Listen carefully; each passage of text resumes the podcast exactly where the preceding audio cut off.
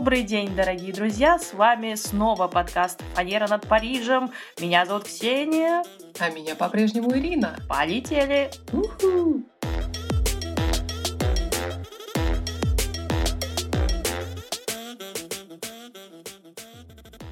Ну что, хотим прежде всего вас поздравить с весной. Наконец-то мы дождались весны. И в преддверии праздника 8 марта хотели бы поговорить о женщинах, о праздниках, о феминизме, ну и немного о тюльпанах. Ну как же без тюльпанов? Конечно, о тюльпанах. И о мимозе, кстати. И о мимозе, да. Мимоза прекрасная. Кстати, во Франции весна еще не наступила. Хотя мимоза в южных э, частях уже вовсю цветет. Что в южных? Он под окном у меня цветет. Да, у тебя уже расцвела. Угу. Но весна во Франции наступит, друзья, только 22 марта официально. Такое безобразие. Зато продлится аж до 22 июня.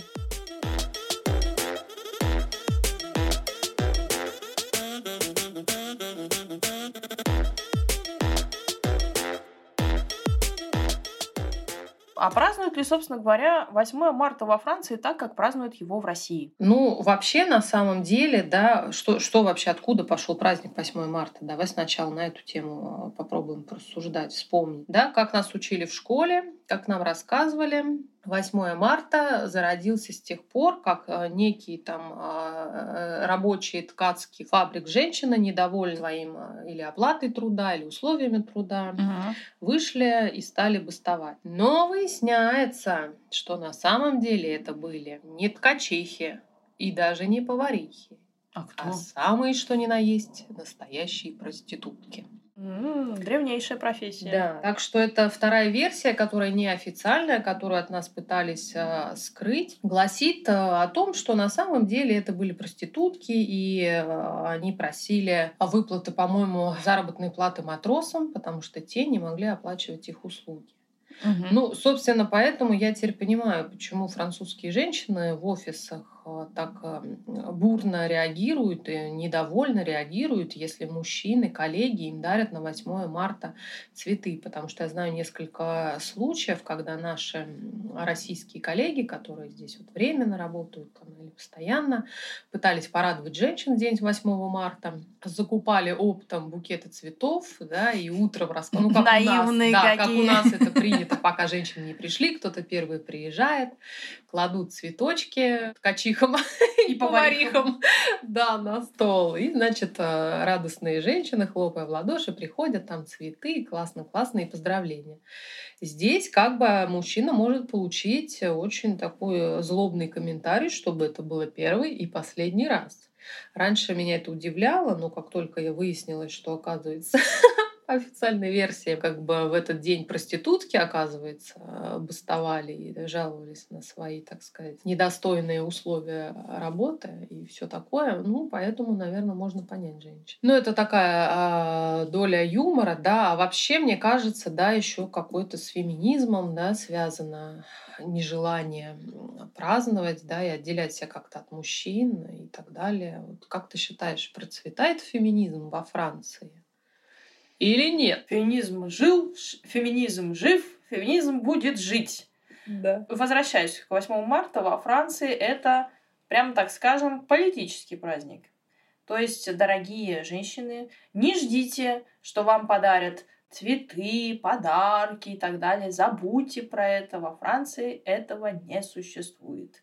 И даже мой прекрасный муж вообще не понимает, почему я требую с него каких-то там цветов. Ну, уже не требую, правда, уже нет сил. Просто иду требовать. и сама покупаю. Да, иду и сама себе делаю приятное, что мне ждать кого-то. Но в этот э, день во Франции феминистки и не только выходят на улицы с требованием, э, например, уравнивания зарплаты с мужчинами, э, равноправие. Ну, конечно, это отличается от тех требований немножко, которые предъявила когда-то Клара Цеткин в 1910 году на конференции в Копенгагене. Но э, могу вам сказать, что в принципе, если так посмотреть, недалеко-то мы и ушли. Вот, например, в Швейцарии. Ты знаешь, в каком году Да, да, они, по-моему, самые последние получили начали право Да-да. голосовать? 1971 год, на минуточку. Это, извините, не страна третьего мира. Это не Гондурас, ребята. Это Швейцария. Нормально. То есть ты не Чем не мог Гондурас после этого? ты не мог на минуточку пойти там э, голосовать. Вообще много чего они не могли, там бедные швейцарки-то. А потому почему? Они устраивали несколько раз референдумы. Можно женщинам, нельзя давать такие права. А кто голосовал-то? Мужики. Мужики говорили, не, ну какие омы, же женщины? Омы голосовали. Какие женщины вообще, какие им там права? Ну, в итоге, конечно, после энного референдума женщины получили права, но 1971 год, ребята. И вообще официально Международный женский день был объявлен, официализирован таковым ООН в 1977 году. Так что не так-то, собственно говоря, и давно.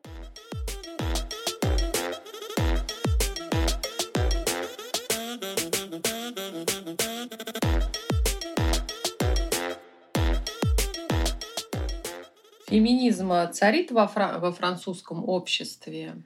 Процветает или уже как бы пропадает интерес? Я считаю, что процветает. А еще и в свете последних всяческих движений, да, МИТУ, если раньше все сидели, все знали и молчали, то сейчас мало кто сидит и молчит. То есть все свой рот открыли наконец-таки. А, то есть женщине теперь не страшно, да? Да. Прийти и высказаться, кто ее там кто-то Конечно. Э, ущемлял. Да, есть женщины, которые молчали там по 50 лет, э, по 40. То есть э, в этом плане как бы вот общество, оно поменялось. Тебя, например, там даже 10 лет назад, может быть, еще никто не слушал. А сейчас это набрало такой масштаб, что уже от этого не отвертеться. Никто на это глаза не может закрывать. Вот. И сейчас во Франции вот пошла как раз э, целая волна скандалов по этому поводу. И очень много. Во Франции, кстати, есть министр, да, который по правам женщин, который занимается именно вот проблемой, например... Э, Она женщина? Была женщина, сейчас не знаю кто. Была женщина.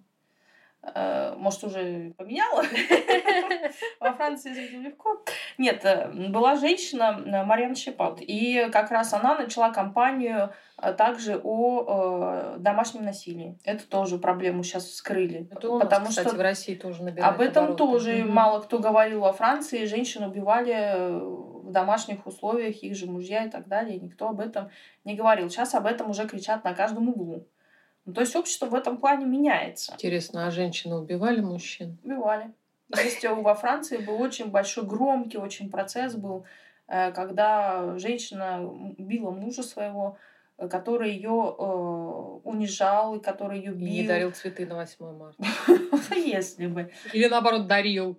Мерзавец. Ну, в этой Франции уже не знаешь, дарить, не дарить уже всех э, просто сбили с пути эти, эти, эти феминистки. Я совершенно точно знаю, что на улице лучше не знакомиться мужчинам. Вот даже лучше не лезть. Поэтому, собственно, сейчас процветает да, онлайн-знакомство, потому что если вдруг женщине ты не очень понравился, когда отвесил комплимент, то она может на тебя и заявить домогательство. Да.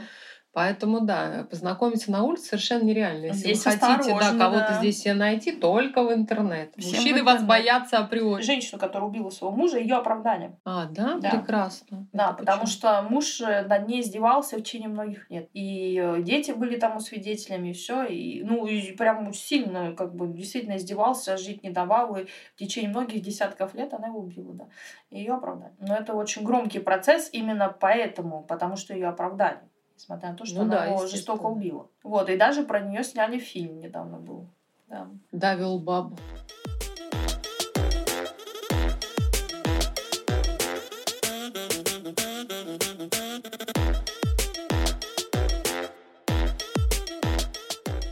Мы на минуточку с вами в 2021 году, а во Франции все еще женщины не получают такую же зарплату, как мужчины.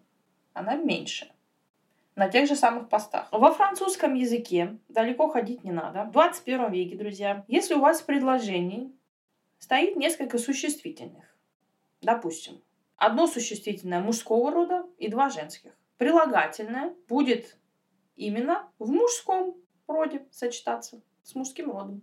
Например, я купил на рынке абрикосы, яблоки ну, там, сливы какие-нибудь.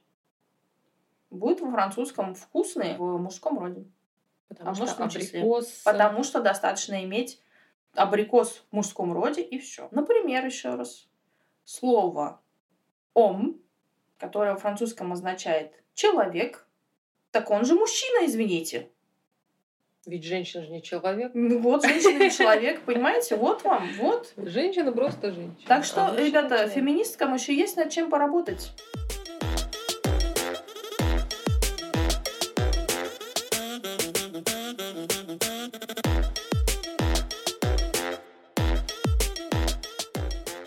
Хочу теперь поделиться своим опытом. Хочу сказать одну вещь. Мне очень в жизни повезло. В том плане, что мне, мне никогда не было на работе, например, проблем с мужчинами. Ну, вообще, мне не так много было в моей жизни на работе. Как-то я все в женских коллективах работала. Но какого-то притеснения, не дай бог, там кто-то ко мне домогался, приставал, никогда такого не было. Мне очень повезло. Поэтому я люблю работать с мужчинами. Я считаю, что в работе они очень эффективные. Вот так. А женщины неэффективнее? Понимаешь, женщины... Там немножко другая история. Во-первых, у женщины эмоциональные. Очень. А эмоции, они мешают работе. Они мешают в принятии решений быстрых, например. Вот э, почему я люблю, например, а, работать со своим прекрасным мужем. Потому что у него нет этих эмоций. У него работает только голова. Это очень хорошо. Потом мужчины, они не сплетники, понимаешь? А вот я работала в женском коллективе. Ну, надеюсь, что не все меня слушают, мои бывшие коллеги. Слушай, ну это же был рассадник какой-то. Слава богу, что у меня были начальники мужчины. И мужчины как бы достаточно адекватные, они все прекрасно понимали. И вот в этом мне очень плане повезло. Поэтому знаешь, мне сложно э, на себя примерять вот эти разговоры о дискриминации на работе, например, и так далее. Вот к чему я это говорила. Но мне кажется, знаешь, все-таки, когда одни женщины в коллективе плохо, и, наверное, когда одни мужчины тоже, да, когда нет какого-то там э, эмоций и так далее, все равно это как бы нужно каждую проблему рассматривать со всех сторон, да. То есть, как бы, если мужчина и женщина работают над чем-то, мне кажется, это лучше, чем когда только да, однополые сотрудники да, над чем-то там корпят, потому что там женщина более а, существо такое социальное, она а, коммуникати коммуникативные а, связи лучше устанавливает, да, мужчина где-то вот какие-то технические вещи. Все-таки, ну нет, мне кажется, и женщины должны быть, и мужчины в коллективе.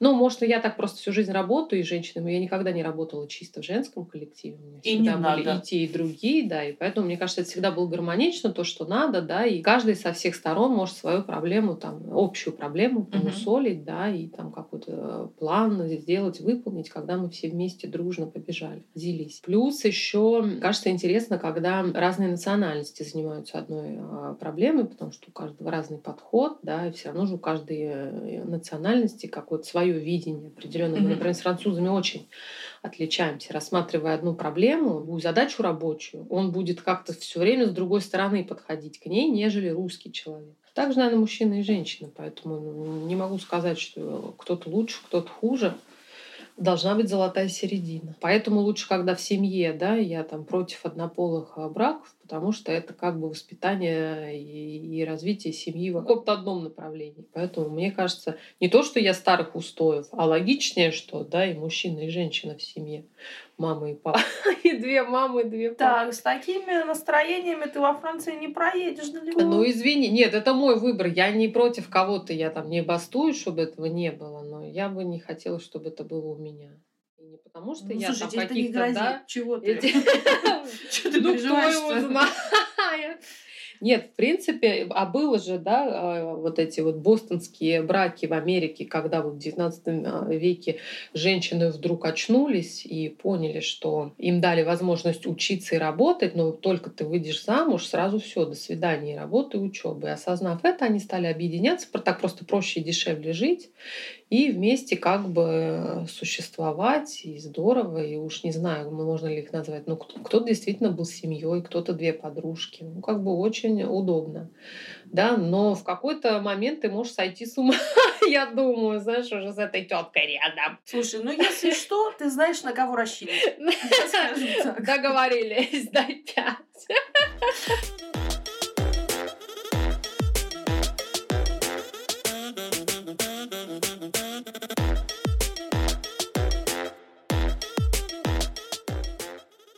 Оборотная сторона феминизма заключается в следующем. Живой пример. Потому что несчастные бедные французские мужчины, которым я очень сочувствую, уже не знают, как себя вести на самом деле с этими женщинами. Например, когда я была беременная, а, в метро мне уступали место только женщины. И мне тоже. Ну вот Меня почему? это жутко злило. Ну, как Ну, бы... конечно, Нет, злило. они Как, что думают, с что я нашим-то вдруг... воспитанием, конечно, Нет, я злило. что, расценю как домогательство, если мне беременный уступит? Нет. Что я не поняла. Нет. Смотри, есть два момента.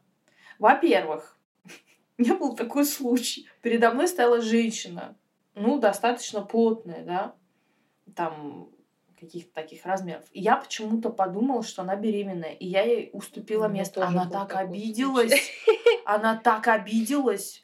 Ну, и, ребят, ну когда это как бы не очевидно, ты же пытаешься сделать как лучше, а она обиделась, понимаешь? А есть другой момент. Это чисто вот французский. Даже если беременная стоит, вот здесь равноправие, да, на равных, а мужчина сидит, не дай бог ему уступить место, потому что что я, слабее тебя получается?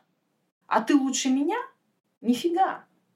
М. Понимаешь, в чем дело? Нет, ну беременные это однозначно И они слабее. уже ну, есть, Тяжелее, по есть мере. разные беременные. Вот француженки беременные есть и такие. Я была свидетелем, я тебе клянусь. Она устроила ему скандал, потому что молодой человек хотел ему уступить место.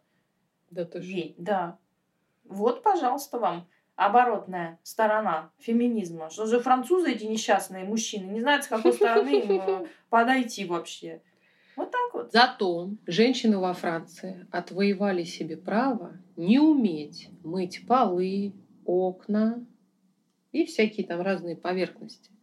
Потому что у нас как считается, все, раз ты девочка родилась, тебя мама с молоду учит, как полы помыть, как окно, как пыль протирать, как там раковины, стекла, на на на на на на на И ты вроде как а, умеешь это и не, не умеешь, не умеешь. А здесь, например, там при приеме на работу уборщицей или что-то с этим а, смежное, у тебя спросят а, правку о прохождении курсов. Да? Ты должен разбираться в этих а, чистящих средствах, как это что делать.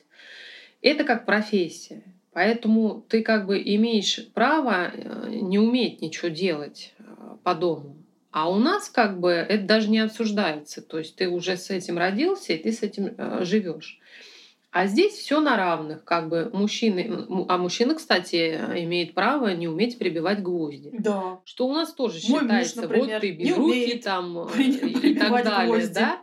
А здесь как бы вот, пожалуйста, равноправие мужчине. Мужчина тоже вот э, поимел от феминизма свою выгоду. Он Зато мой муж умеет умеет быть шить, а я не умею. Ну вот, видишь. Здесь, конечно, проще с этим. Домостроя такого, как у нас, нет. Ну, и, конечно, давно в России не была. Много чего, может быть, не знаю. Ну, догадываюсь. Отстала от жизни. Но я догадываюсь, что все равно вот это распределение там. Вот это женская работа, это мужская работа там. Ты вот гвозди прибиваешь, а ты стираешь там. Вот это, я думаю, что достаточно со- сохранилось. Правда же? Конечно, да. Вот. Во Франции, в принципе, все это, немножко все эти границы, они стерлись. И французы всячески радеют за то, чтобы они стирались, эти границы. То есть женщина может и гвоздь прибить, и э, там, не знаю, пойти машину починить. Да, да, вот это меня тоже поражает, если у, у французской женщины есть машина, и она сломалась, она обязана сама уметь в ней разбираться. То есть не как у нас, а, ты звонишь там мужу, другу, помогите, там, я, не знаю, я имею право, да, не знать вообще, с какой стати я должна там что-то знать. Здесь здесь нет. такое не прокатит, ребята. Так вот, мой совет в связи с этим. эм, всем дамам, желающим выйти замуж за французов, потом переехать во Францию жить здесь, договоритесь об обязанностях по дому. О том, кто что делает Это заранее. невозможно договориться, потому что ты э, привык, да, например, что если у меня сейчас мне нужно прибить гвоздь, то ты ему автоматически, даже если ты умеешь прибить гвоздь, Вот ты зовешь автоматически ваше сознание мужа, должно да? меняться. Понимаешь? А как я заранее договорюсь, если мне надо прибить, я должна Нет, ну, надо поговорить, обсудить надо этот вопрос, понимаешь? Вот как ты относишься, например, там, к, к обязанностям там, и так далее. Будешь ли ты стирать э, муж э, французский, мои Слушай, русские носки? я тебе клянусь, у меня есть знакомые, э, мужчина вот просто не дает притрагиваться даже к своей одежде. Понимаешь, вот не может он, чтобы кто-то копался в его одежде. Он сам стирает, сам гладит, сам все складывает. Так что здесь все может быть э, по-разному. Поэтому говорю, обсудить этот вопрос. Несмотря на все эти там эндорфины и все такое, что там бабочки в животе что бывает. Уже забыла. Да, уже забыла.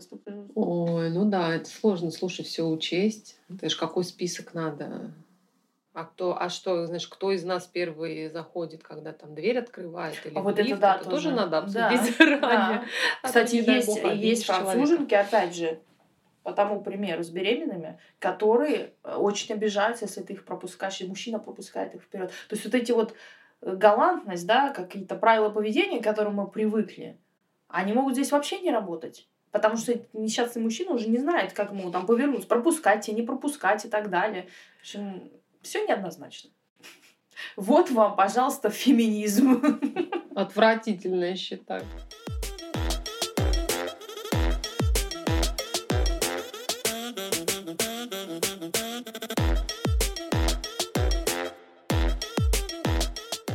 Ну вот смотри, значит, это равноправие еще, мне кажется, и приводит к тому, что женщине совершенно не обязательно быть красивой, как сейчас, да, какие-то разговоры стали ходить о том, что а шпилька — это вот все такое было неудобное, и это все было ради того, чтобы понравиться мужчине. А поскольку сейчас мы такие независимые, и мы не обязаны никому, ни под кого подстраиваться и никому нравиться, то есть э, люби меня такой, какая я есть, поэтому, собственно, и кроссовки, удобная обувь вошли в моду. И если мы посмотрим на француженок, да, то, на мой взгляд, уже давно нет вот этих вот, да, роскошных э, женщин, которые там какие-то парики себе меняли, корсетами э, затягивались, да, еще как бы Коко Шанель всех э, разрядила из этих корсетов ненавистных. Ну так вот, и ведь это сейчас отражается здесь во Франции и на индустрии красоты то здесь найти нормальный салон красоты, в котором тебя подстригут, покрасят, тебе сделают нормальные ногти, достаточно сложно. Не потому ли это интересно, что востребованность а, упала? То есть мы здесь русские а, ходим к русским в салоны, потому что мы ждем того качества, как у нас, потому что у нас все еще очень популярно там гелевые эти ногти, какое-то сумасшедшее окрашивание и так далее. Здесь как бы человек может сам себя дома э, покрасить, и в основном все они ходят с маникюром и педикюром, сделанным дома. Это заметно, это очевидно, и это повсеместно. Ты вот не находишь, что это связано действительно с каким-то вот феминизмом, равноправием, эмансипацией? Слушай, не знаю, про феминизм не знаю. А вот э, про косметические услуги я скорее соглашусь с нашим прекрасным ногтевым мастером, которая нам просто-напросто объяснила, что у французов у них совершенно другие требования и ожидания от всех этих услуг красоты. То есть это уже так вот сложилось, может быть, зависит это от феминизма или нет, я не знаю, но я вижу, например, своего мужа, которому э, главное, чтобы была запись по интернету, то есть ему не надо звонить вот это никуда, и чтобы он через час побежал уже, пошел стричься, и чтобы это было очень быстро. То есть вот 20 минут все. Один раз в России э, я имела счастье отвести его к своей подруге. Света, привет тебе. Э, которая мастер очень классный парикмахерских услуг. И она его стригла час. Но она его подстригла так, что никто в жизни его так никогда не стриг. Классно вообще. Но там час. не было ни одного волоска, который, понимаешь, вот где-то там Стрижка не так только начата. Господи, но он же весь извелся уже за этот час, понимаешь? Что у него тут чешется, что почему так долго и так далее. А то, что он вышел просто... А куда он торопился? Не знаю, куда он торопился. Шило у него в одном месте было. Но понимаешь, что вот сам факт, что он вышел просто офигительный, вот это уже было ему не важно. А важно было то, что у него чесалось, и его стригли целый час. Когда он выходит от своего прекрасного, в кавычках, французского парикмахера, к которому он ходит каждый месяц, Господи, наверное, я лучше подстригу, потому что это волосы клочьями, а когда они еще отрастают, ты еще больше это видишь. Я ему показываю. Зато 10 минут. 10 минут. Я говорю, я ему показываю, посмотри, говорю, у тебя волосы отрастают. Ты что, говорю, сам не видишь, как он тебя стрижет? Безобразная стрижка. А Безобразно. Ему а ему нравится, понимаешь? И то же самое вот с ногтями, например, да. Я раньше пока не нашла то прекрасное место, куда мы ходим. Э, я уже много чего перепробовала. И китайские там салоны, и французские. Все делается очень быстро. Главное — быстро. Просто быстро. А уж как там, это уже второй вопрос. А мы, понимаешь, мы привыкли качеству. У нас есть этот выбор, мы знаем, чего ждать. И поэтому мы тут и никого и не находим, как бы, и уж если нашли, то радуемся уже всю жизнь потом. А француженки красивые, на твой взгляд? Нет. Если сравнивать, смотря с кем сравнивать. Если сравнивать с русскими женщинами, э, э, русские женщины гораздо красивее. Если сравнивать с мужчинами, да, то есть мужчины французские гораздо ухоженнее и красивее, чем женщины. Но угу. еще знаешь, что такое красота? Как бы можно из а, обычного человека сделать и некрасивого, и красивого путем одежды, косметики и ухода. Так вот, мужчины французские, они ухоженные, они, ну, по крайней мере, я говорю о тех, кто ходит в офис, да, это всегда белая рубашка, это узкие брюки, коричневые ботинки. Чаще всего в офисе мне попадались именно ухоженные, красивые, лощеные мужчины. Угу. Ну, когда офисы были открыты. Вот. А женщины, они проще. То есть она может сейчас и без косметики, только с одной помадой, предположим, э, прийти. Лохматая может заявиться. Да, там. Хорошо, что не в пижаме. Да, хорошо, спасибо, что не в пижаме. Вот, поэтому, конечно, мужчины гораздо э, привлекательнее и чем женщины французские, и чем русские мужчины. Какой интересный ответ. Да, но это вообще это касается всех европейских мужчин. Потому что, да, а, как раз вот это равноправие привело, привело к тому, что ухаживать за собой не зазорно для мужчин. А у нас, да, какой-нибудь напомаженный мужчина, нагеленный, иногда какие-то смешки вызывает до сих пор. И поэтому мужчины опасаются, да, там, слишком за собой ухаживать. А здесь вполне, пожалуйста, можно на маникюр ходить, на тебя никто никак не посмотрит, никто ничего тебе не скажет. И это норма.